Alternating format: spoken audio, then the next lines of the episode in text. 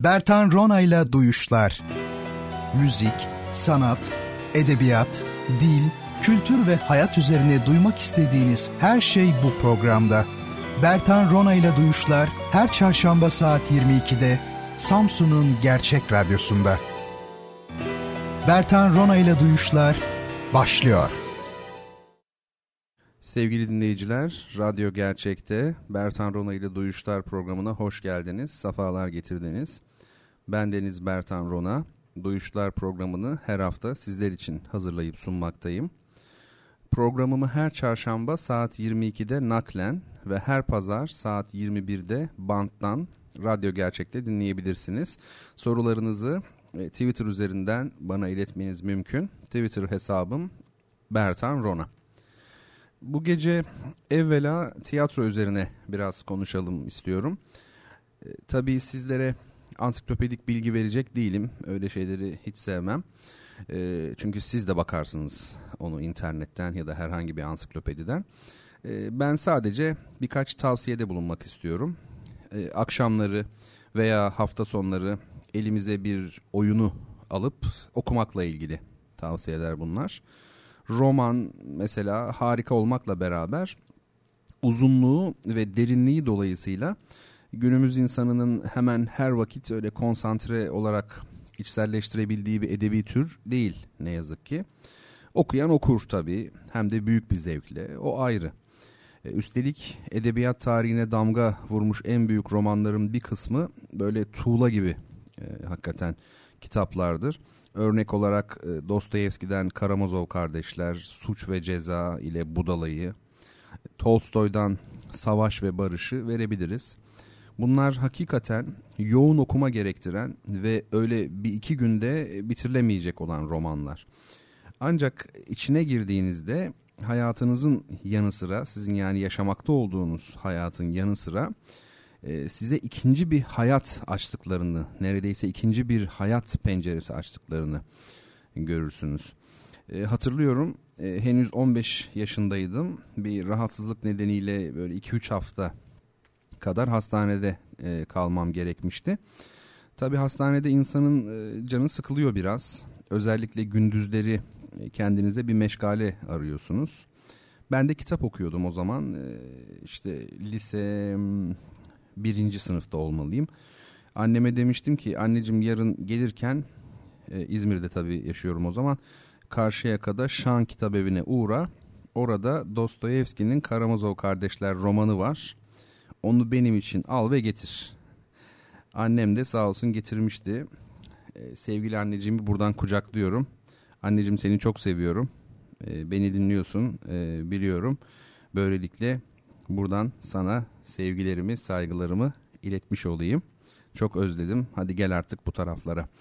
Neyse efendim. Konumuza dönelim.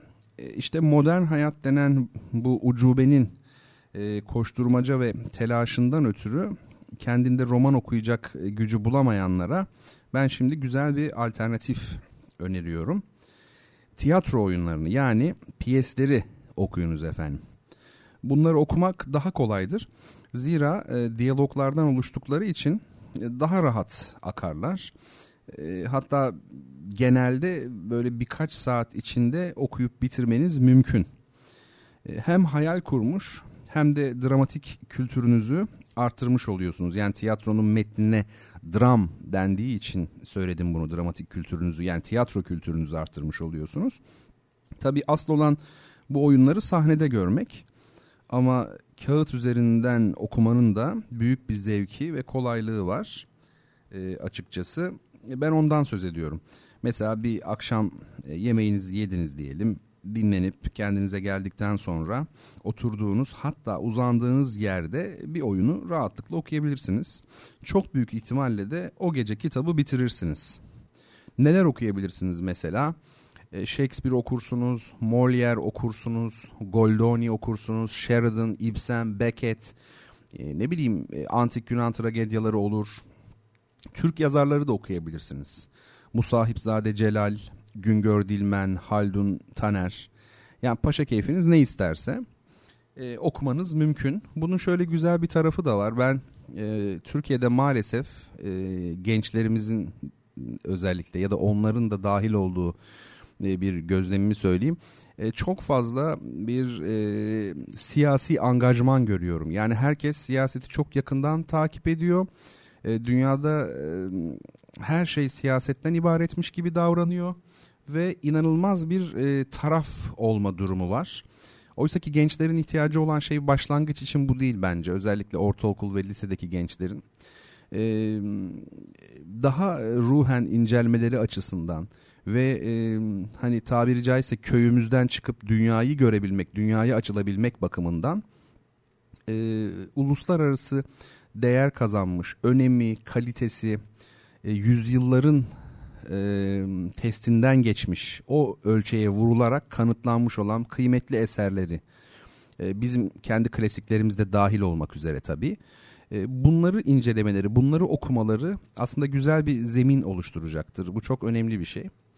Şimdi dedim ya ne isterseniz okuyun yani Musahipzade, Celal olur, Güngör Dilmen olur, Haldun Taner olur, Turan Oflazoğlu olur filan.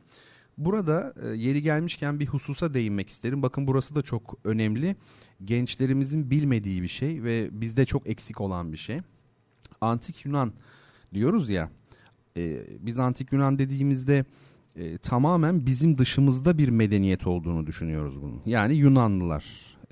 Bir kere 2500 yıl öncesinden bir modern ulus tan söz etmek zaten mümkün değil. Yani ama bugünkü Yunanların ataları diyelim biz o medeniyeti Yunan medeniyeti olarak kabul ediyoruz. Oysa o medeniyetin e, asli unsurları Anadolu topraklarındaydı. Dolayısıyla e, bizim vatandaşımız oluyor o insanlar. Şimdi e, bizim topraklarımızdaki uygarlık yani İonya medeniyeti aslında hemen her konuda altını çiziyorum. Hemen her konuda bugünkü Yunanistan topraklarında bulunan Atina merkezli kültüre göre daha üstündür, daha öndedir. Mesela Homeros İzmirlidir. Dünyanın en büyük uluslararası ozanı belki kabul edilir.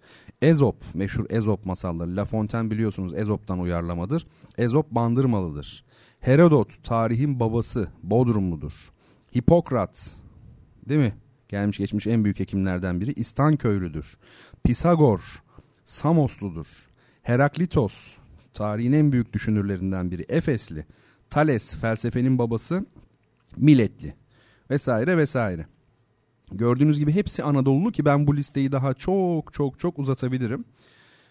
Ee, şiirde, felsefede, müzikte, heykelde yani aklınıza sanatın, bilimin ve felsefenin hangi alanı geliyorsa o alanda Anadolu bölgesi Yunanistan'a göre daha ileri idi. Daha ileriydi. Ancak bunların arasında tek bir sanat var ki onda Anadolu daha gerideydi. O da tiyatro sanatıydı. Ee, bunun e, neden ve sonuçları konuşulabilir tabi ama zaman ve zemin uygun değil bunun için. Ee, yalnız hakkaniyeti elden bırakmamak lazım. Yani önde olduğu alanları söylüyorsak geride olduğu alanı da söyleyeceğiz. Bu çok önemli. İtidal önemli, insaf önemli bence. Şimdi hadi bunlara boş verelim biraz. Size bir oyun tavsiyesinde bulunayım madem tiyatro dedik bugün başlarken. 1915 e, 2005 yılları arasında yaşamış çağdaş Amerikalı yazar Arthur Miller'ın Satıcının Ölümü yani Dead of a Salesman isimli oyunu. Ben bunu öneriyorum size. Bu oyun 1949 yılında Pulitzer ve Tony ödüllerini almış bir oyun. Şimdi kitap elimde. E, elimdeki kitabın arkasından okuyayım. E, bu Mitos Boyut yayınları var. Sadece tiyatro eserleri yayınlıyorlar. Onların tiyatro oyun dizisinin 426. kitabıymış bu maşallah. 426 e, demek ki okunacak en az 426 oyun var demektir. Ee, işte efendim bu kitabın arkasında şöyle diyor. Satıcının ölümü başarılı olmadan insana yaşama hakkı tanımayan Amerika Birleşik Devletleri'ndeki acımasız kapitalist düzenin güçlü bir eleştirisidir. Oyun ülkedeki bu yarışma düzeninde yarışmaya ayak uyduramayan, yanılsamalar içinde kendini aldatan yaşlı bir satıcının düzenin insani olmayan kas katı sert koşulları ve toplumun sahte değerleri karşısında ailesi için kendisini kurban edişinin trajik öyküsünü anlatır. Ee, evet, kitabın arkasında bu yazıyordu. Bu gece sizlere tanıtmak ve tavsiye etmek için seçtiğim kitaplardan biri bu. E, tekrar edeyim Mitos Boyut Tiyatro yayınlarının 426 numaralı kitabı Arthur Miller'dan Dead of a Salesman yani satıcının ölümü. Türkçe'ye çevirenler Aytu ve Emre İzat. Size Arthur Miller'la ilgili böyle magazin boyutu olan bir şey söyleyeyim, aktüel bir şey söyleyeyim. Ee, bir ara Marilyn Monroe'yla da bir evlilik yaşamıştı. Arthur Miller belki daha çok ilgisini çeker insanların böyle söyleyince. Evet dostlar tiyatro üzerine daha doğrusu oyunlar üzerine şimdilik bu kadar sohbet yetsin. Kısa bir ara verelim. Bu arada da güzel bir müzik dinleyelim. Ee, ne dinleyelim? Amerikalı ünlü film müziği bestecisi John Williams var. Onun Tibet'te 7 yıl adlı film için yazdığı müziklerden biri. Ee, bu filmi izleyenler vardır mutlaka. Ee, kim oynuyordu? Brad Pitt oynuyordu yanılmıyorsam. Ee, Fransız yönetmen Jean-Jacques Anon'un bir filmiydi.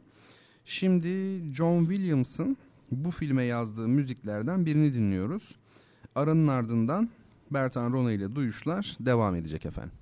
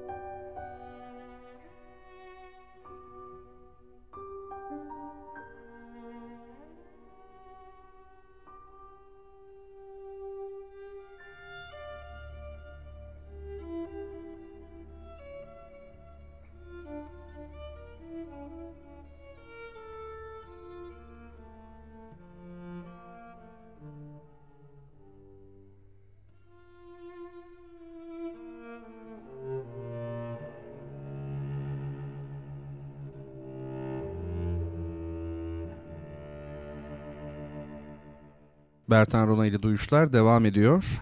Çarşamba geceleri saat 10 ile 11 arasında canlı yayında karşınızdayım sevgili dinleyicilerim. Müzik, sanat, edebiyat, kültür, dil ve hayata dair tınıları duymaya çalıştığımız Duyuşlar programını sizler için hazırlayıp sunmaktayım. Sorularınız varsa bana iletin lütfen. Twitter hesabım Bertan Rona. Buradan soru ve önerilerinizi beklerim efendim. Ee, Twitter'dan bir dostumuz tabi Twitter'da insanlar çoğu kere birbirlerinin ismini bilmiyorlar. Kurnaz Tanrı Enki. Nickname bu. Sevgili Enki bu Sümer tanrısıydı herhalde. Yanlış mı hatırlıyorum bilmiyorum. O da güzel bir eser e, tavsiye ediyor bütün dinleyicilerime. E, Samuel Beckett'ten ne? Godoy'u beklerken tabii ki. Onu önermiş. Bir de kendisinin tiyatro ile ilgili güzel bir yazısı varmış. Onu iletmiş bana. Onu da okurum uygun bir zamanda.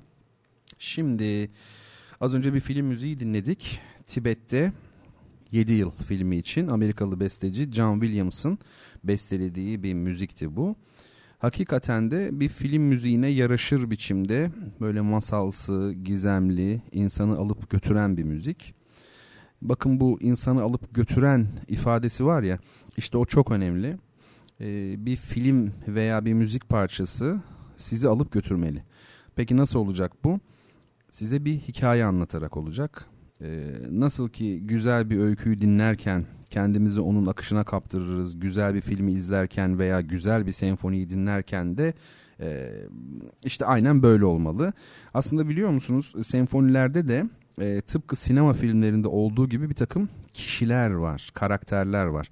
Yani önce bir melodi geliyor, sonra ona karşıt karakterde bir başka melodi duyuluyor.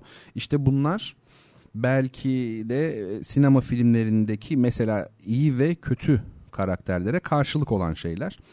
Bence senfonileri bir de bu anlayışla tekrar dinleyin.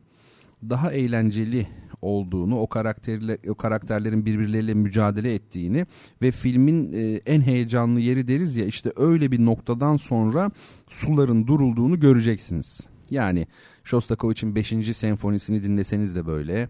E, Stravinsky'nin Le Sac du Printemps yani e, bahar ayini dediğimiz eseri dinleseniz de e, hep böyle. Efendim bizde bir de çeviri problemi var mesela. Şimdi 20. yüzyılın en iyi müzik kompozisyonu hangisidir diye bir anket yapılsa, bu işi bilenler arasında bir anket yapılsa e, zannediyorum bu Le Sacre du Printemps e, Stravinsky'nin e, Bahar Ayini eseri seçilir. Şimdi eseri Türkçe'ye çevirirken Le Sacre du Printemps aslında tam olarak ilk bahar ayini. Bahar ayini yani doğru.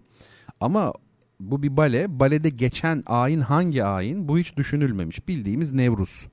Yani geçen hafta e, kutlanan Nevruz. Dolayısıyla eserin adı Nevruz Bayramı olarak çevrilmeli. E, bu çeviri ciddi bir e, problem bizde. Saraydan kız kaçırma mesela. Orijinal ismi The Entführung aus dem Serai Almancası. Yani saraydan kaçış, yani saraydan firar. Kız nerede? Kız yok aslında. Zamanında bir defa Türkçe'ye böyle çevrilmiş, öyle kalmış. Ee, böyle şeyler oluyor efendim. Şimdi e, dediğim gibi senfonilerde de e, bir takım e, karakterler olduğunu göreceksiniz. Neyse işte bizim dinlediğimiz film müziği de öyle etkili, masalsı, gizemli, insanını tırnak içinde alıp götüren bir müzikti. Şimdi programımın ben bu bölümünde dinleyicilerimin ve takipçilerimin benden ısrarla istedikleri bir şeyi yerine getirip bir kelimenin kökenine inmek istiyorum. E, nedense bu çok seviliyor. Etimolojiye bayılıyor insanlar. Peki inelim o zaman bir kelimenin kökenine. Ama inince umarım çıkabiliriz tabi oradan. İnince e, bunun sadece bir oyun olmadığı anlaşılmış olacak. Bakalım nasıl bir şey. E, hangi kelimenin kökenine ineceğiz ona bakalım. Ee, kavramların tarihsel serüvenini de izlemiş olacağız. Neyse gevezelik etmeyin ben anlatayım takdir sizin bir bakın. Şimdi efendim Hazreti Yakub'u bilirsiniz. Onun adının Hazreti Yakub'un adının orijinali Yakob şeklinde. Ee, ikiz kardeşinden hemen sonra dünyaya geldiği için kendisine Yakob e, adı koymuşlar. Zira bu isim ardı sıra izleyen, takip eden anlamına geliyor. Hani akabinde diyoruz ya işte o akabinde kelimesi Yakob, Akab ile aynı kökten geliyor. Yani hemen ardı sıra gelen demek. Şimdi bu Yakob ismi Latinceye Jakobus olarak geçmiş. I harfiyle başlıyor. Jakobus yani Jakobus olarak geçmiş. Fransızlar bu ismi yani Hazreti Yakup'un latinceleşmiş o Jakobus ismini latinceden alıp Jack demişler. Hani Jacques yazılıyor Jakobus. Bakın öyle bir benzerlik var. Tabi sondaki heceyi atıyorlar. Jack diyor Fransızlar.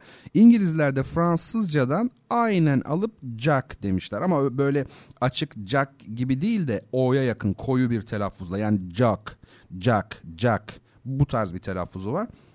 Şimdi ee, Yakup demek ki Jack olmuş Fransızca'da. İngilizce'de de Jack.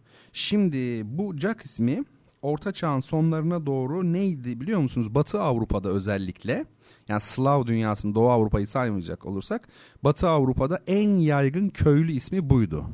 Jack. Ee, yani böyle nasıl diyeyim size e, köylü, kro, andavallı gibi bir mana yüklemişler o dönem bu isme. Bu Jack isminin uşak, tayfa veya seyis gibi yan anlamları da var. Jack dedik ya jockey bakın o seyis diyoruz ya işte jockey de bu Jack adından geliyor. Hatta orta çağda çok yaygın olan e, köylü kıyafetine bu köylülerin giydiği bir mintan varmış Avrupa'da.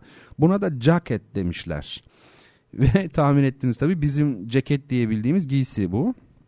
E, sevgili dinleyicilerim alın size etimolojik çözümleme madem çok istiyordunuz. E, ama Hazreti Yakup'dan cekete geldik. Farkındaysanız kelimenin çözümlemesini yaparken kavramların ve tarihin izini sürmüş olduk biz. Benim asıl hoşuma giden tarafı da bu işte.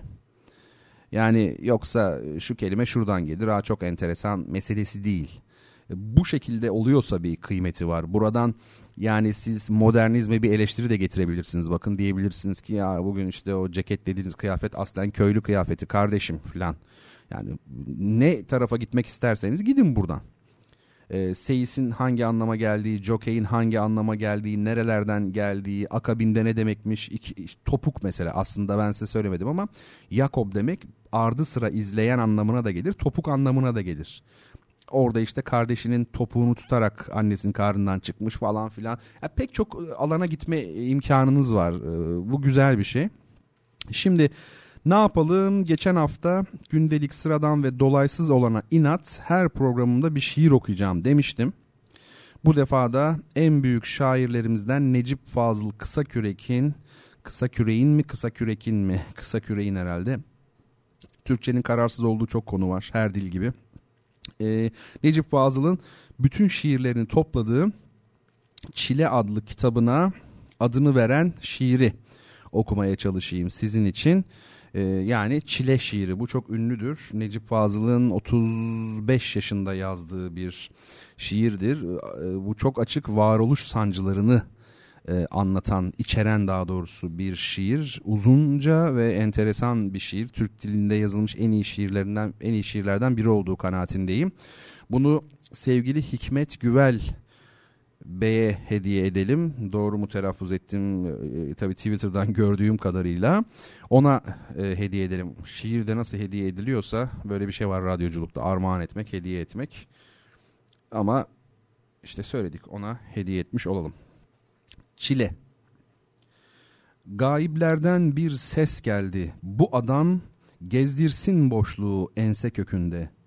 Ve uçtu tepemden birdenbire dam Gök devrildi künde üstüne künde.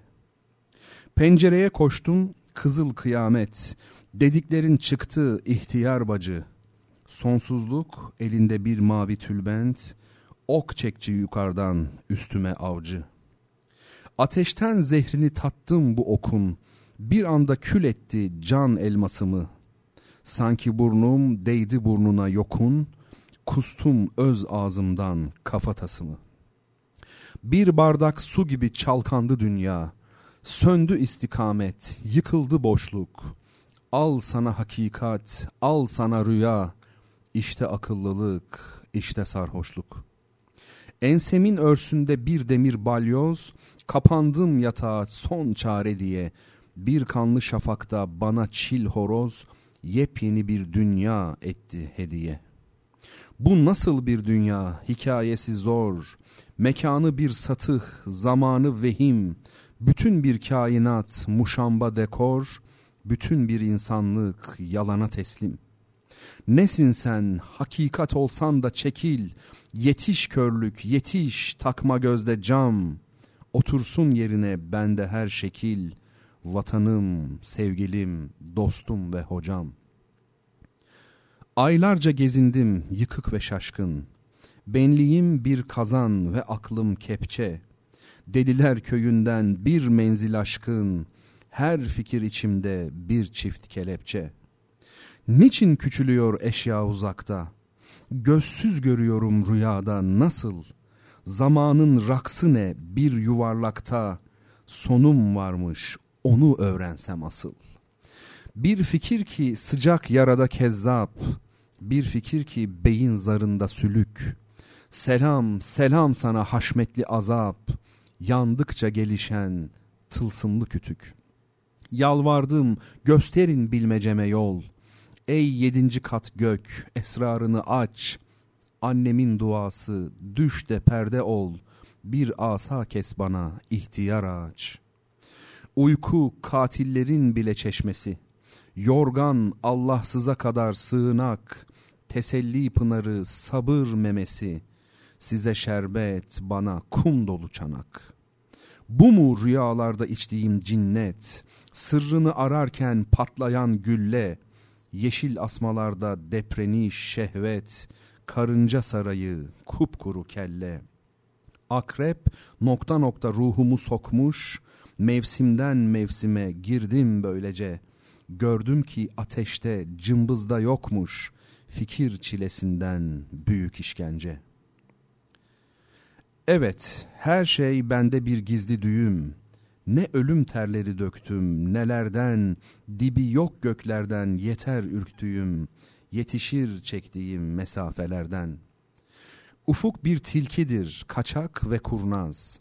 Yollar bir yumaktır, uzun, dolaşık. Her gece rüyamı yazan sihirbaz, tutuyor önümde bir mavi ışık. Büyücü, büyücü ne bana hıncın, bu kükürtlü duman nedir inimde? Camdan keskin, kıldan ince kılıcın, bir zehirli kıymık gibi beynimde. Lugat bir isim ver bana halimden, herkesin bildiği dilden bir isim. Eski esvaplarım tutun elimden, aynalar söyleyin bana ben kimim? Söyleyin, söyleyin ben miyim yoksa arzı boynum, boynuzumda taşıyan öküz, Bela mimarının seçtiği arsa, hayattan muhacir, eşyadan öksüz. Ben ki toz kanatlı bir kelebeğim, minicik gövdeme yüklü kaf dağı. Bir zerreciyim ki arşa gebeyim, dev sancılarımın budur kaynağı. Ne yalanlarda var ne hakikatta, gözümü yumdukça gördüğüm nakış. Boşuna gezmişim yok tabiatta, içimdeki kadar iniş ve çıkış. Gece bir hendeye düşercesine birden kucağına düştüm gerçeğin, sanki erdim çetin bilmecesine, hem geçmiş zamanın hem geleceğin. Açıl susam açıl, açıldı kapı, atlas sedirinde mavera dede, yandı sırça saray, ilahi yapı, binbir avizeyle uçsuz maddede.'' Atomlarda cümbüş, donanma şenlik ve çevre çevre nur, çevre çevre nur. İç içe mimari, iç içe benlik. Bildim seni ey Rab, bilinmez meşhur. Nizam köpürüyor, med vakti deniz. Nizam köpürüyor, ta çenemde su. Suda bir gizli yol, pırıltılı iz. Suda ezel fikri, ebed duygusu. Kaçır beni ahenk, al beni birlik. Artık barınamam gölge varlıkta. Ver cüceye onun olsun şairlik, şimdi gözüm büyük sanatkarlıkta. Öteler, öteler gayemin malı, mesafe ekinim, zaman madenim, gökte saman yolu benim olmalı, dipsizlik gölünde inciler benim. Diz çök ey zorlu nefs, önümde diz çök, Heybem hayat dolu deste ve yumak, sen bütün dalların birleştiği kök, biricik meselem sonsuza varmak. Evet bu şiirden sonra uzunca bir süre susmak lazım. Zannediyorum e, üzerinde doktora tezi bile yazılabilir tek bu şiirin. E, burada egzistansiyalist mi diyelim ona bir varoluş sancısı var. Necip Fazıl'ın hayatını bilenler o yıllarda 30'lu yaşlarındayken ne tür e, düşünsel kırılmalar yaşadığını da bilirler. E, olağanüstü bir şiir. Bana göre Türk Edebiyatı'nın en iyi şiirlerinden biri efendim. Harika değil mi gerçekten? İşte böyle e, şeyler yazabiliyorsanız büyük şair oluyorsunuz. O da öyle bir şair idi. Efendim şimdi biraz müzik arası verelim yine. Evet dediğinizi duyar gibi oluyorum diye böyle klasik bir cümle vardır. Aslında hiçbir şey duyduğu yoktur bunu diyenin. Ben de nasıl duyabilirim ki sizi yani düpedüz müzik dinlemeye mecbur ediyorum aslında. Ama takdir edersiniz ki bu bir radyo programı ve radyo programları nasıl olur? Müzikli olur. Şimdi Rus besteci Dmitri Shas, yani Ruslar Shostakovich diyor ilginçtir. İlk hecedeki O'ları onlar A diye okuyorlar. Dmitri Shostakovich'in ikinci piyano konçertosunun ağır bölümünü dinleyeceğiz hep birlikte. Çok güzel böyle çok naif bir eserdir bu. Besteci bu eseri için ne demiş biliyor musunuz? Bir akşam yemeğinde dinlenebilecek hafif, kolay, rahat bir müzik demiş veya üç aşağı beş yukarı bu anlama gelecek sözler söylemiş.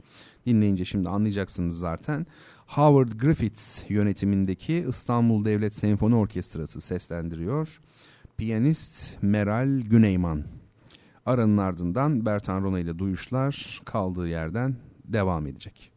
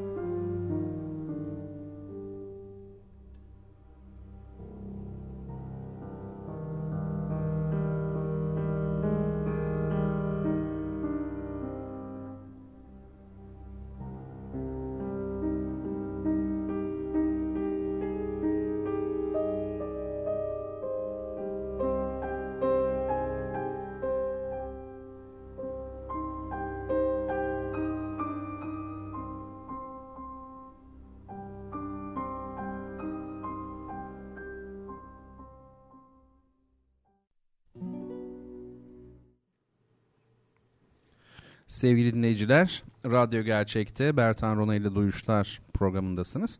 Ben Deniz Bertan Rona. Müzik, sanat, edebiyat, kültür, dil ve hayata dair yolculuğumuz devam ediyor efendim.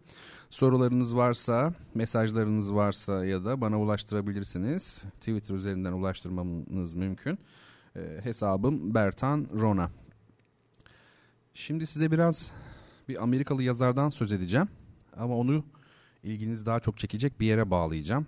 İlk başta biraz sabredeceğiz hep beraber. Şöyle daha doğrusu Washington Irving. Washington Irving'i bilen var mı? Mutlaka İngiliz dili edebiyatıyla ya da Amerikan dili edebiyatıyla daha doğrusu ilgilenenler biliyorlardır. Washington Irving Amerikalı bir yazar. Ee, bugün madem Amerikalı yazarlardan gidiyoruz işte Arthur Miller'dan söz ettik. Şimdi de 1800'lü yılların yani 19. asrın ünlü bir Amerikalı yazarından söz edeceğim. Washington Irving. Kimmiş bu Irving bir bakalım. Washington Irving 1800 hayır 1783 1783 1859 yılları arasında yaşamış. Deneme yazarıymış, biyografi yazarıymış ve tarihçiymiş. Ee, ama tabii edebiyatçı yönünü burada atlamışlar. Ee, The Sketchbook of Geoffrey Crayon Gent kitabında yer alan The Legend of Sleepy Hollow adlı kısa hikayesiyle tanınıyormuş. Irving'in tarihsel çalışmaları George Washington, Oliver Goldsmith biyografileriymiş.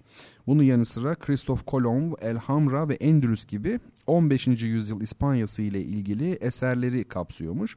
Irving ayrıca 1842-1846 yılları arasında Birleşik Devletler'in İspanya Büyükelçisi olarak e, görev yapmış. Şimdi herhalde bu Elhamra ve Endülüs e, yazıları buradan kaynaklanıyordur. Irving 1802'de Jonathan Oldstyle takma adıyla kardeşi Peter'ın editörlüğünü yaptığı Morning Chronicle da yaptığı, e, yazdığı gözlem mektuplarıyla edebiyat dünyasına giriş yapan bir isim. E, ailevi nedenlerle daha doğrusu ticari yani ailevi derken aile şirketi için 1815'te İngiltere'ye taşınıyor. Burada 1819'da işte en meşhur çalışması olan The Sketchbook of Geoffrey Crayon Gent'in yayınlanmasıyla uluslararası şöhret kazanıyor. O daha sonra hayatı boyunca neredeyse her zaman başarılı olarak düzenli bir şekilde yayın yapmaya devam ediyor ve ölümden 8 ay önce 76 yaşındayken 5 bölümlük George Washington biyografisini tamamlıyor. Kendi adı zaten Washington böyle bir tevafuk var. Efendim şimdi Irving Avrupa'da beğeni kazanan ilk birkaç Amerikalı yazardan biri. Edgar Allan Poe gibi, Wordsworth Longfellow gibi bir takım yazarları cesaretlendiren kişi aslında. Ayrıca Walter Scott, Lord Byron, Thomas Campbell, Charles Dickens gibi Avrupalı yazarlar tarafından da çok beğenilmiş bir isim. Amerika Birleşik Devletleri'nin uluslararası ilk bestseller yazarı diyebiliriz Washington Irving için. Meşru bir meslek olarak yazarlığı savunmuş. Biliyorsunuz o dönemde bir insanın yazar olması yani herhangi bir meslek icra etmeden yazar olması çok enteresan bir şey. Kabul edilebilecek bir şey değil. O bunu savunmuş ve Amerikalı yazarların telif ihlallerine karşı e, birleşmesinin de öncüsü olmuş. Şimdi Washington Irving'i ben neden tanıttım size?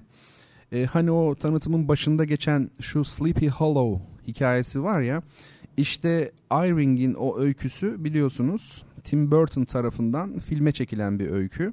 Güzel ve sürükleyici e, bir filmdir o. Tavsiye ederim. E, izleyenler mutlaka vardır. Özellikle böyle gotik temalı, karanlık ve gerilimli, gizemli öyküleri sevenler hem hikayeyi okuyabilirler hem de filmi seyredebilirler. Film sanırım Hayalet Suvari adı ile Türkçe'de de gösterilmişti. Ama tabii orijinal ismi Sleepy Hollow. E, Sleepy Hollow yani bu tamlama Türkçe'de tam olarak uykulu kuytu gibi bir anlama e, geliyor. İlginçtir. E, Türkçe'ye ilk olarak Halikarnas balıkçısı tarafından uykulu kuytu menkıbesi adıyla çevrilmiş. 1940'lı yıllarda hem de bakın bu çok enteresan edebiyat meraklıları bunu not düşsün. E, Halikarnas balıkçısı kimdir? Cevat Şakir Kaba Ağaçlı değil mi? Çok köklü bir e, edebiyatçı, sanatçı aile. E, Osmanlı kökenli bir paşa çocuğu Cevat Şakir. E, Cevat Şakir'in pek çok kitabı var. Uzun yıllar turizm rehberliği de yapmış. E, Oxford Üniversitesi'nde okumuş. İngilizcesi tabii ki çok iyi olan biri. Şimdi Cevat Şakir'in yani Halikarnas balıkçısının Bodrum'a sürgüne gönderiliyor ve orayı çok seviyor. Bodrum'un ismini alıyor. Halikarnas balıkçısı adını alıyor. Pek çok kitabı vardır. Özellikle Anadolu'nun mitolojik mirası ile ilgili, arkaik mirası ile ilgili çok güzel kitapları vardır. Onun dışında deniz insanlarının e, özlemlerini, sıkıntılarını e, ifade eden bir takım romanları da var. E, ben tabii özellikle ilk grup ilgimi çekiyor. Dinler tarihiyle ilgili okuma yapmak isteyenler, bir de öyle bir şey var artık okuma yapmak. E, yani ok, okumak isteyenler diyelim. E, duyum almak mesela istemde bulunmak. Yani istemiyoruz, duymuyoruz, okumuyoruz. İstemde bulunuyoruz, duyum alıyoruz, okuma yapıyoruz. Bu da işte bakın Türkçenin e, yönsemeleriyle ilgili enteresan konular bunlar tabii dille ilgili konuşmak lazım. E, Cevat Şakir'in yani Halikarnas balıkçısının kitaplarından Merhaba Anadolu'yu tavsiye edebilirim. Arşipel'i tavsiye edebilirim. Şu an aklımda olduğu kadarıyla söylüyorum. Anadolu Tanrılarını tavsiye edebilirim. Anadolu efsanelerini tavsiye edebilirim. Sonsuzluk Sessiz Büyür kitabını tavsiye edebilirim. Yaklaşık bu tür yani dinler tarihini ele alan bir 8 tane e, aşağı yukarı kitabı var. Diğer yani 20'nin üzerinde kitabı var da diğerleri e, herhalde daha çok edebi çalışmalar. Burada engin bir birikimle karşılaşıyorsunuz. Ve bugün bizim çoktandır kaybettiğimiz çok acı maalesef kaybettiğimiz bir şey. Ne o? Anadolulu olma bilinci. Ee, bizim e, atalarımız böyle değildi. Yani o bilince fazlasıyla sahiptiler. Mesela e, Fatih Sultan Mehmet İstanbul'u aldığı anda zaten kendini İstanbullu olarak görüyordu. Orada kendinden önce var olmuş olan kültür e, Fatih Sultan Mehmet için o dönemki Osmanlı için yabancı değildi. Burayı biz aldık artık o da bizim yani bir e, özümseme var gerçek anlamda. E, şimdi e, temsil yani çok çok ilginç. E, tabii temsil özümseme anlamına da geliyor. E, ona da dikkat etmenizi e, istirham ediyorum. Mesela Osmanlı'da hiç İstanbul'un fethi kutlanmamıştır 1900'lerin başlarına kadar. Çünkü zaten siz fethini kutladığınızda size ait olmadığını söylemiş oluyorsunuz bir anlamda. Ee, işte Anadolulu olmada bu. Az önce okudum pek çok isim. Homeros İzmirli dedim, Herodot Bodrumlu dedim. Bu insanlar Yunanca yazmış olabilirler ama bizim vatandaşımız da onlar.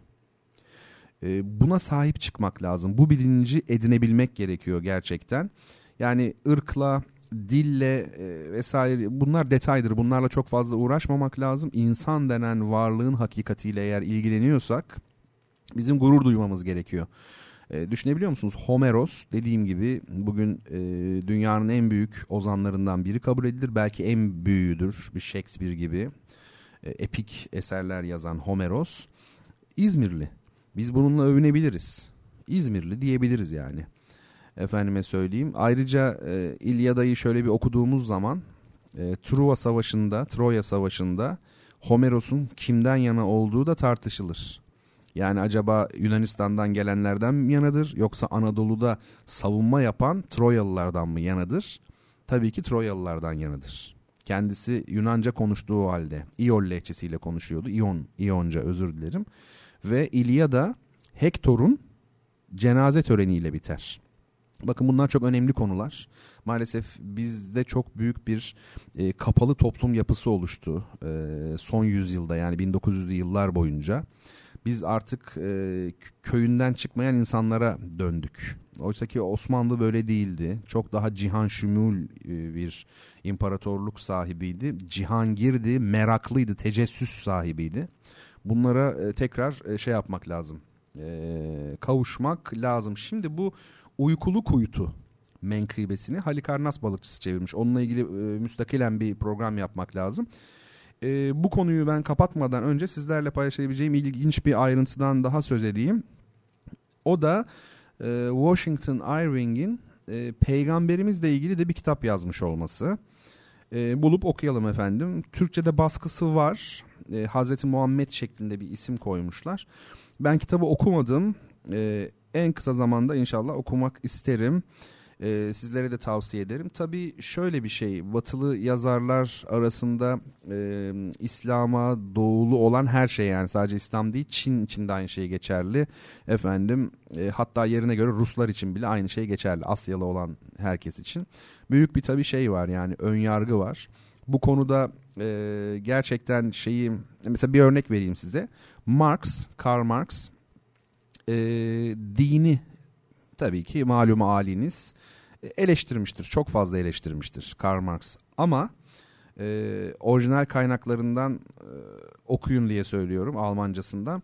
Karl Marx'ın din eleştirilerinin ağırlığı hep İslam eleştirisidir. Hristiyanlığa o kadar değinmemiş. Ya bu bu tip önyargılar çok ama Irving'de o pek yok. Bu güzel bir şey. Ee, dediğim gibi ben okumadım ama tabii içeriğini az çok biliyorum yani oradan size söylemiş oldum. Ee, tavsiye ediyorum. Şimdi hadi gelin yine bir e, müzik arası verelim. Güzel bir şey çalalım şimdi yine. E, bu defa sizin için ne çalalım? E, İspanyol besteci Rodrigo'nun Aranches başlıklı gitar konçertosu vardır. Onun da bir ikinci bölümü vardır meşhur. E, hani başlar başlamaz böyle herkesin aa ben bunu biliyordum dediği müzikler vardır ya işte tam onlardan biri. E, bu şey e, Rodrigo doğuştan ama gözleri görmeyen bir besteci. Tabi İspanya iç savaşını yaşamış. Efendime söyleyeyim işte biliyorsunuz Pablo Picasso da o savaştan çok etkilenmiştir. Gernika'yı e, oradaki olaylardan esinlenerek e, çizmiş veya yapmış her neyse.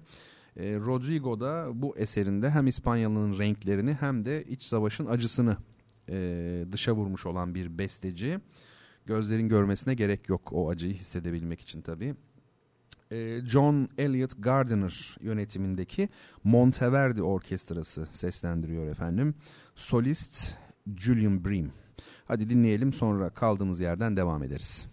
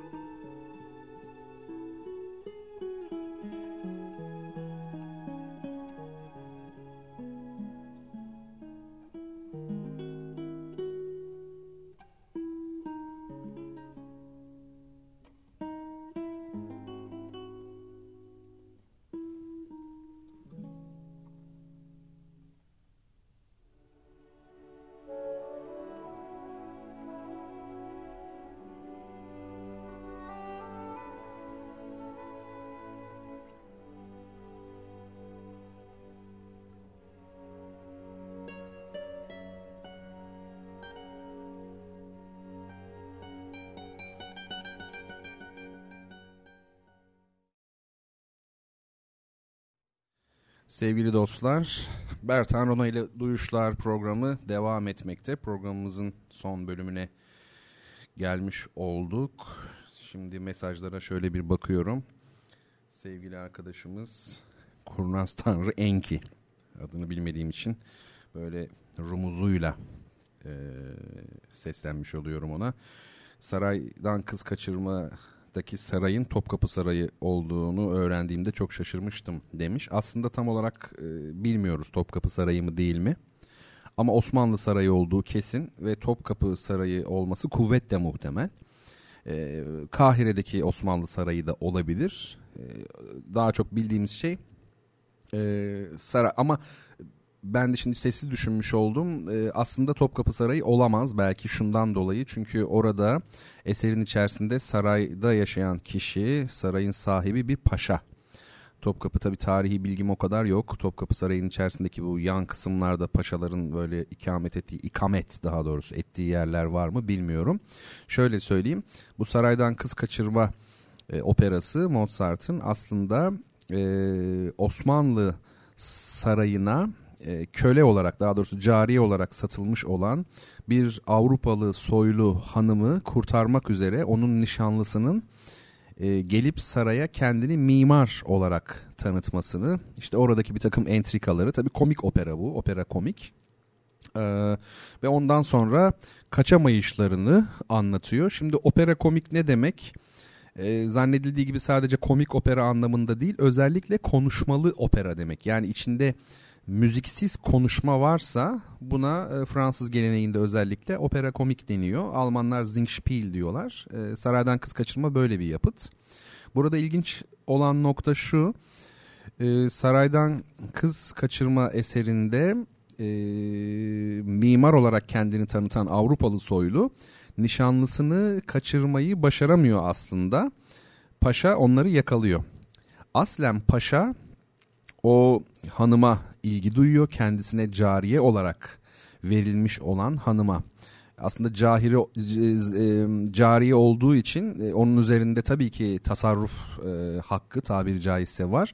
Fakat çok asil biri olarak betimlenmiş Osmanlı Paşası Selim Paşa eserdeki ismi ve kesinlikle ona dokunmuyor hiçbir şekilde ve onun da gönlünün istemesini bekliyor ve nişanlısı Avrupa'dan gelip kendini mimar olarak tanıtıp e, bir takım entrikalara giriştiğinde de en son onları yakalıyor. E, fakat izleyiciyi şaşırtan bir şey oluyor sonunda. Selim Paşa diyor ki e, aşıklar ayrılmamalı, e, gönül işinde zorlama olmaz. Ben sizi affediyorum, hadi ülkenize dönün diyor. Şimdi burada ilginç olan şey şu, o dönem yani bu eserin yazıldığı tarih 1780'ler olmalı Avrupa'da Türk düşmanlığının zirvede olduğu e, yıllar. Türk düşmanlığı derken şöyle büyük korkuları var tabii. Yani 1683'te e, Viyana'nın ikinci defa Türkler tarafından kuşatıldığını düşünecek olursak e, 100 yıl anca geçmiş oluyor aradan. E, bu kadar büyük ön yargıların olduğu Avusturya'da Almanya'da annelerin çocuklarını korkutmak için Türkler geliyor bak falan dediği ninniler söylediği ne bileyim bir ortamda Mozart çıkmış e, böyle bir Selim Paşa karakteri betimleyebilmiş. E, bu aslında takdire şayan e, bir durum. Bir de e, şunu bilmenizi isterim. Aslında Alla Turca denilen yani bu Türk stili bir moda. Nasıl bir moda? Ee, şöyle bir moda Avrupa'da bildiğim yüze yakın o dönemde bestelenmiş yüze yakın e, Türk konulu opera var. E, ikinci Mehmet operası vardır mesela Rossini'nin. Fatih Sultan Mehmet'ten bahsediyorum tabii ikinci Mehmet derken. Efendime söyleyeyim Türk İtalya'da isimli bir opera ismi size verebilirim. Mozart'ın Zahide operasını söyleyebilirim. Çok fazla var. Hatta çok daha sonraları Puccini'nin Turandot operası var. Turandot'taki o dot daughter, duhter Farsçası yani daughter e, kız evlat anlamına geliyor. İngilizceden biliyoruz. Turan bildiğimiz Türk anlamındaki Turan. Turan'ın kızı. Turan İmparatorunun e, kızını anlatıyor. Yani şunu demek istiyorum. Opera deyince bizim e, bir anlamda genetik kodlarımızda olmayan bir sanat gibi. Genetik kodlarda bence var da tarihimizde olmayan bir sanat gibi düşünüyoruz. Fakat biraz içine girince öyle olmadığını anlıyoruz. Aslında her şey öyle değil midir? Yani Hazreti Ali'nin çok güzel bir sözü vardır bayılırım. İnsan bilmediğinin düşmanıdır der. Bu her alanda böyle toplumsal olarak da böyle. Yani farklı gruplar birbirini tanımayınca kaos, kargaşa falan ama sonra ünsiyet insan e, kelimesi biliyorsunuz. Bir de o köke nispet edilir ünsiyete. Ünsiyet kesbedince e, ortada pek bir sıkıntı kalmıyor. E, dolayısıyla bizim e, tarihimizde yok değil aslında opera. Osmanlı padişahları operaya ilgi duymuşlar ve Avrupalı gezici kumpanyaları sık sık İstanbul'a davet edip opera temsilleri izlemişler. Hatta size şunu söyleyeyim bakın bu çok çok enteresan ve önemli bir şey bence. Diyelim ki La Traviata operası Verdi'nin ya da işte ne bileyim Mozart'ın işte şey olsun Don Giovanni. Ee, bu eserlerin ünlü opera yapıtlarının dünyada Avrupa'da ilk seslendirildikleri tarihlere bakın araştırın çok basit Wikipedia'dan hemen bulabiliyorsunuz. Aynı eserlerin bir de İstanbul'da ilk defa temsil edildiği tarihlere bakın arada en fazla birkaç yıl fark olduğunu göreceksiniz. Yani şeyde Milano'da ya da Roma'da eser dünya premierini yapıyor. Yani ilk defa seslendiriliyor. Bir yıl sonra, iki yıl sonra hemen İstanbul'da. Bu bizim aslında bir geleneğimiz olduğunu gösteriyor genetik kodlarımıza gelince çayda çıra dediğiniz şey bana öyle geliyor ki dansın e, yani koreografinin bir anlamda konunun ve e, müziğin olduğu bir yapı. Aslında her şey e, operaya uygun. Zaten türküler de böyle değil midir? Yani bir konu vardır. İşte e, yüksek yüksek tepelere ev kurmasınlar. Bir konu var bir de müzik var. Sonuçta operanın aslında bir tiyatro yani bir dram ve müzik. Daha gelişkin tabii çok daha teknik e, açıdan donanımlı. Ama hani bizde yok denilemez. Yeter ki üzerine düşelim, ilgi duyalım. E, hele bu çağda artık kapalı toplum olmanın bir anlamı yok. E, kesinlikle tanışmak lazım. Biraz tecessüs sahibi olmak lazım. Ve kaybolan özelliklerimizden bir tanesi de bence tecessüs sahibi olmak. Sevgili Senayi Demirci üstadımız Twitter'dan yazmış dinlemedeyiz diye. Buradan çok selam, hürmet, muhabbet kendisine. Sağ olsun, var olsun. Esma ile Yaşamak dergisiyle harika işler çıkarıyor. Ben de zaman zaman oraya yazıyorum. Hatta hocam beni duyuyorsanız e, bugün kargodan yeni sayı geldi. Çok çok güzel olmuş. Harika bir e, sayı. Umarım okuru her geçen gün artar ama nitelikli okur olsun. Evet.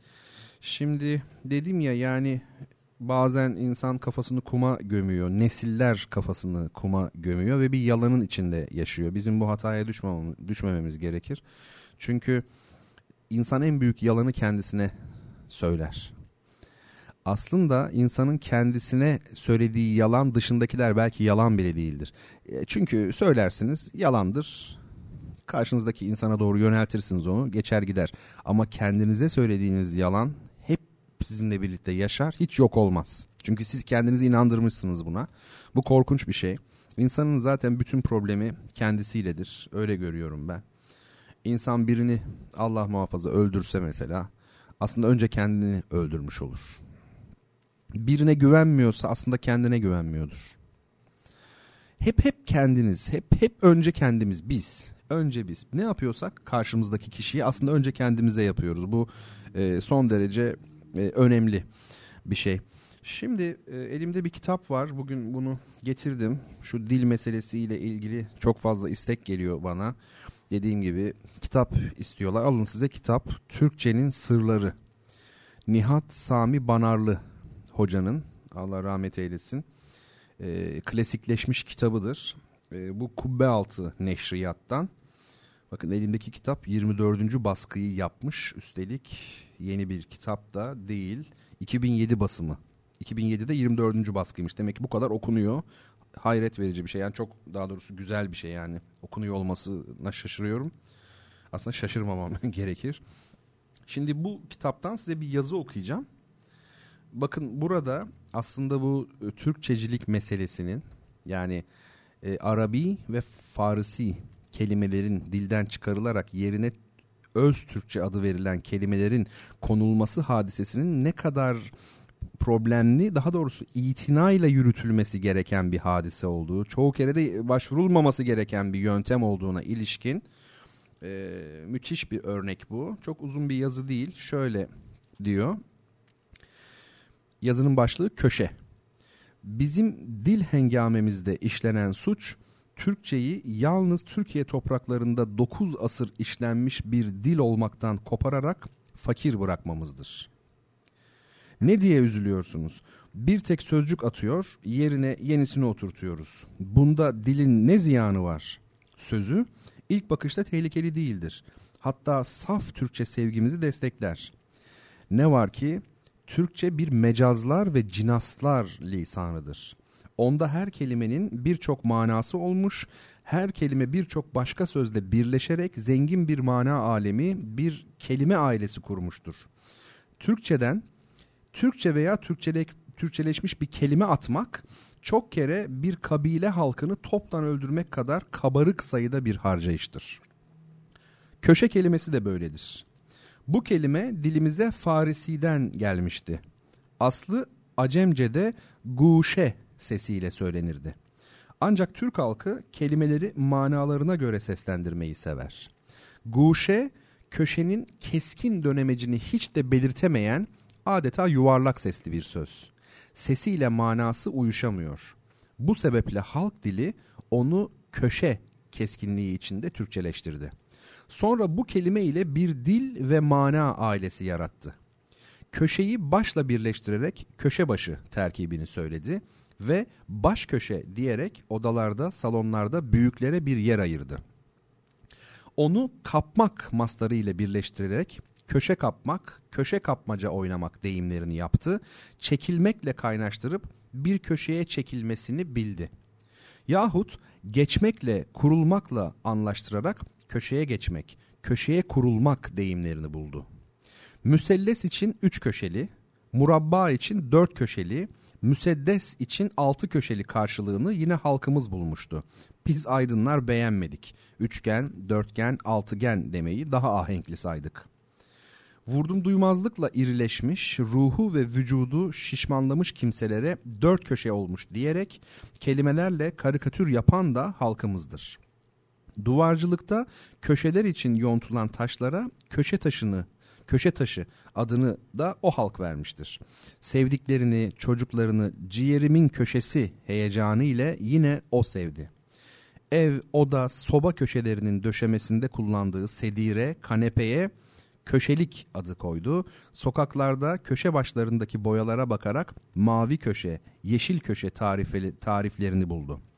Köşede kalmak, köşede bucakta kalmak, köşede bucakta aramak, akşamları eve döndükte rahat ettiği ev bucağına benim köşem diyerekten ısınmak, eğer bu bir yazarsa gazetesinin her gün kendi köşesinde yazmak, nice girift, yuvarlak veya köşeli hadiselere köşe penceresinden bakmak, bir büyük hükümdara dünyanın her köşesinde senin adın var diye seslenmek, sonra Farisi'den gelmiştir diye köşe kelimesini bir köşeye atmak, yerine becek yahut bükek ya da bükeç gibi bir söz oturtup uzun zaman bütün bunlarsız kalmak. Orta Asya Türkçesinin başına gelenleri elbette biliyoruz. Fakat Türkiye Türkçesi senin kaderin böyle mi olmalıydı? Evet, gayet güzel bir yazı. Tabii kendi e, yazıldığı seneler itibariyle değerlendirmek e, lazım bu yazıdaki sitemi, kaygıyı, üslubu diyelim. E, bu aslında benim bazı düşüncelerimi çok çok çok güzel özetleyen bir yazı. Bakın köşe kelimesi demek ki e, Farsça kökenli olmakla beraber nasıl bir anlam ailesi oluşturmuş ve köşeyi Farsça kökenli diye dilden atarsak aslında neleri neleri yok ediyormuşuz. Yani bu tip tıpkı e, bir yani toprakta kökleri olan bir bitki gibi siz onu çektiğiniz zaman kökleriyle birlikte parçalayıp atıyorsunuz o bölgeyi. Bu korkunç bir şey. Ee, hani çok klasik bir şey vardır. Türkçe çok zengin bir dil değil. Kelime sayısı çünkü çok fazla değil. Vokabüleri çok zengin değil diye. Aslında öyle değil. Belki sözlükte bakın bir tek köşe kelimesi var ama kaç ayrı anlamda kullanılıyor. E, bu son derece önemli çünkü Türkçe yarı entonasyon dili. E, bilmeden insanlar bu konuda yorum yap, yapıyorlar. Aslında öğrenmeleri lazım. Mesela şey deniyor sözlüğe bakıyorum işte içinde Türkçe kökenli kelime sayısı çok az çok fazla yabancı kökenli kelime var. Doğru sözlükte ornitorenk de var. Ama siz ornitorenki en son ne zaman kullandınız acaba? Yani bir de frekans söz konusu değil mi? Kelimelerin kullanılış sıklığı efendim e, Türkçe'de daha doğrusu Türkçe sözlükte bulunan e, bir takım yabancı kelimeler var ki biz onları 10 yılda belki bir defa kullanıyoruz. E, bir de gündelik hayatta işte 300-500 kelimeyle konuşma meselesi var. Günümüz insanı 300-500 kelimeyle konuşuyor. O da çok yanlış e, bir bilgi. Şöyle e, Türkiye'de de olsanız, Zambiya'da da olsanız, Arjantin'de de olsanız, Kamçatka'da da olsanız ortalama bir gündelik hayat söz konusu olduğunda 300-500 kelimeyle konuşursunuz. Bunun hangi toplumda yaşadığınızla hiçbir ilgisi yok. İsviçre'de de böyle, Amerika'da da böyle. Ee, Afrika kabileleri de emin olun 300-500 kelimeyle konuşuyor aşağı yukarı. Çünkü gündelik ihtiyaçlar belli.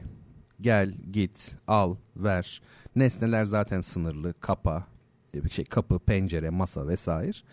Ama yazılı dil söz konusu olduğunda vokabüler artmaya başlar. Bu da ayrı bir hadisesidir. Daha evvel söylemiştim Shakespeare'in 18 bin kelime bildiği, Fuzuli'nin 17 e, bin kelime bildiği e, alimler tarafından söyleniyor yani yapılan incelemelerde böyle bir takım sonuçlara ulaşılmış. Evet dil bahisi bitmez. Dil muhabbeti hiçbir zaman bitmez. Evet şimdi artık toparlayalım efendim programımızı. Sevgili dostlar sağ olsunlar pek çok istekte bulunuyorlar. Zaman zaman sorular soruyorlar. Terzi sevgili Terzi ee, pek çok şey yazıyor buraya. Ona sözüm var. Yemen türküsünü onun için çalacağım ama ben de arkadaşları bekliyorum. Kendisi de biliyor hakikaten. Haftaya inşallah çarşamba gecesi burada olacağız. Saat 10'da e, naklen program yayınlanıyor. Pazar akşamları saat 21'de ise banttan veriliyor. Bertan Rona ile duyuşlar, müzik, sanat, edebiyat, kültür, dil ve hayat gibi konulara mümkün mertebe temas etmeye çalışıyorum. Sizlerle mümkün olduğu kadar sıcak, içten bir sohbet gerçekleştirme gayesi içinde oluyorum efendim. Şimdi bir güzel müzik dinleyeceğiz. Son parçamız. Bu parça Soul of the Tango albümünden. Bu albümün alt başlığı The Music of Astor Piazzolla. Astor Piazzolla'nın müziği yani tangonun ruhu demişler. Efendim Yo-Yo Ma çalıyor burada. Bu çok ünlü bir e, violonselci. Aslında klasik batı müziği, çok sesli müzik violonselcisi ama bu tür popüler müzik e, albümleri de çıkardı, çıkarıyor. Ee, yanılıyor muyum bilmiyorum ama bu akşamki programda çaldığımız ilk parça o Tibet'te 7 yıldaki violonsel de Yoyoma tarafından çalınıyor idi yanlış hatırlamıyorsam. Şimdi bu tango albümü güzel bir albüm. Burada Le Grand Tango yani Büyük Tango başlıklı güzel bir tango yorumu var. Astor Piazzolla'ya ait bir e, tango bu. Ekip çok kalabalık. E, onları anmadan geçmeyeyim. Öyle bir şeyim var benim. Takıntı demeyelim de yani. Çalıyorsunuz bir müziği ama kim çalıyor? Kim seslendiriyor? Oradaki en ufak bir ayrıntı e, gibi duyulan müziğin bile, müzisyenin bile, enstrümanın bile önemi var. Bir bakalım. Sergio Odeir Assat yazmış. Assat muhtemelen Esat. Gitarları bu arkadaşlar çalıyormuş. Catherine Stott piyano. Nestor Marconi bandoneon Biliyorsunuz bandoneon e, tangonun asıl çalgısı. Antonio Agri keman çalıyormuş. Horacio Malvicino bayağı bir İtalyanlar var herhalde eğer İspanyol değilse bunlar. Gitar. Hector Console bas. Leonardo Marconi piyano. Evet ekip aşağı yukarı böyle sevgili dostlar. Buradan büyük tangoyu çalıyoruz ve hepinizi hürmetle, muhabbetle kucaklıyoruz, selamlıyoruz. Haftaya aynı gün ve saatte yani çarşamba gecesi 22'de sizlerle birlikte olmayı umuyoruz. Esen kalın efendim.